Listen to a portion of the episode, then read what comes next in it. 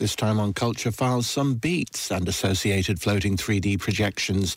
Max Cooper is a Belfast-born producer, artist and experienced scientist whose prodigious career in electronic music has run in tandem with his ongoing experiments to discover what's good to look at while listening to music, such as the collection of Athenian bangers gathered in his album Live at the Acropolis, where in 2021 he became the first techno artist to play. He spoke to Culture Files' Quaylen McNamara about sound and vision.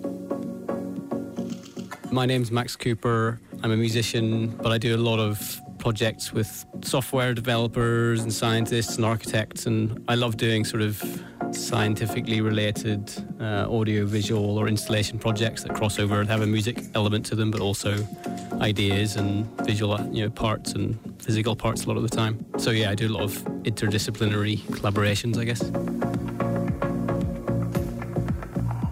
For my live shows, you know, they're a big jumble of all sorts of things, uh, you know, all different bits of albums. The challenge with my live shows is always like, how do I spin all these different visual and musical projects together into something that people enjoy? Is got to, you know, that's the number one thing. Um, something that works for the acoustics of the space, something that works for the time of day, something that works for what country I'm playing in.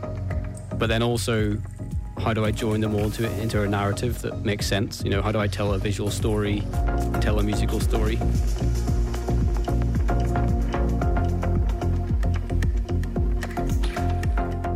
Each show, I'll, I'll try and figure out how I can use lots of projectors and lots of semi-transparent screens to sort of fill the space and work with the architecture and turn you know each venue into a bit of a sort of art installation rave crossover thing.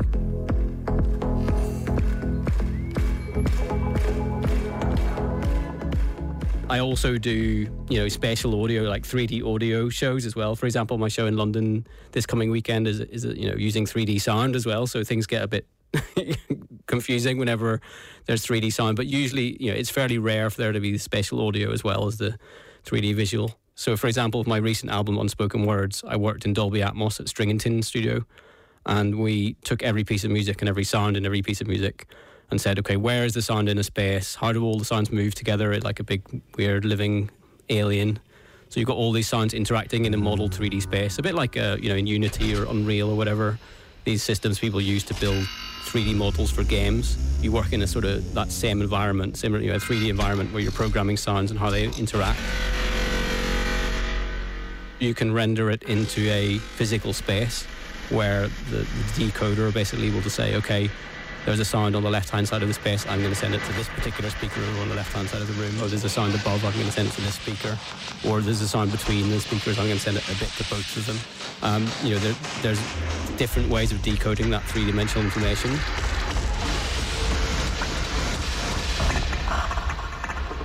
Generally, I'll have I'll have a, a visual, an overall visual theme that I'm working with for an album, and then I'll think, okay, this chapter is going to be about this thing what should that sound like? What is it? What will it look like? And if it looks like that, what should the music be to accompany it? So I'm sort of scoring to this imaginary film that doesn't exist, and then I'll I'll, I'll send those ideas and the musical ideas to whichever visual artist is interested in working with me, but who also has the right type of visual approach to fill you know to fulfill that particular chapter.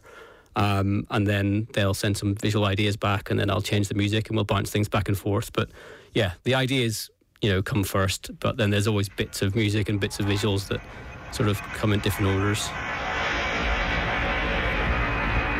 I often rely on the first ever audiovisual project I did this Emergence album where I have the, it had this sort of grand scientific narrative from like um, natural law, the sort of birth or the, the, sort of foundations of natural law, what do they look like? I know symmetry and waves and the distribution of the primes and you know these sort of building blocks of mathematics and science, and then going into like early, you know, the early universe and the birth of the universe and, you know, star formation, planet formation, all these sort of things. And then early life and then, you know, the evolution of life and complexity. And, you know, so it's an emergent story. It's this grand scientific narrative. I often still use that overall, overarching story to structure the shows, even though I've done loads of other projects since then.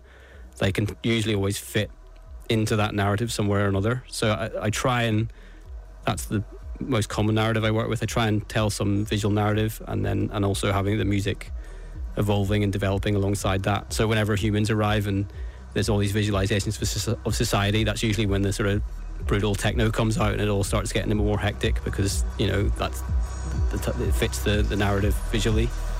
Um, so yeah, that's that's the thought process behind the show. Really, um, there's many factors, but uh, that's how I approach it. Some of the most fun things that shows I've done are just, you know, you just know you've got a couple of projectors, and you just turn up and you think, okay, where can we fire these? It looks good, and let's fire let's fire one over there, one over there, and you know that that's how it started.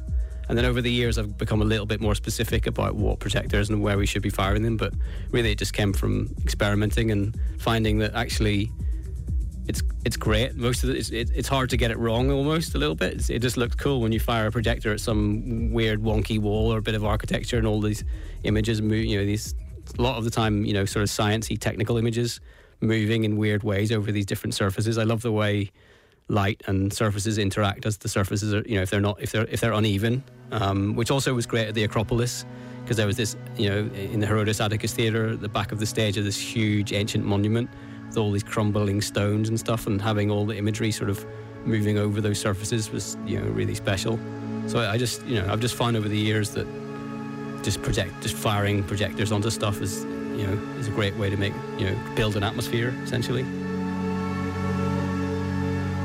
what do I hope that people feel after the show?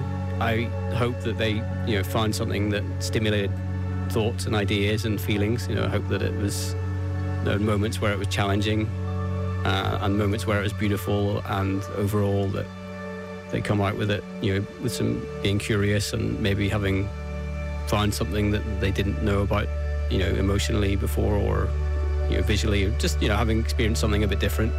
I'd rather have some moments that people don't enjoy so that there's some moments that they haven't heard before rather than having it all sort of all enjoyable but all you know within a box i like to push things a little bit and make some moments where it might be a little bit uncomfortable but on the flip side getting something new Son et Lumiere specialist Max Cooper there, and the reporter was Quaylen McNamara. And you can get the full 3D AV experience on Saturday, January 13th at the National Concert Hall, Dublin. nch.ie are the letters you need now.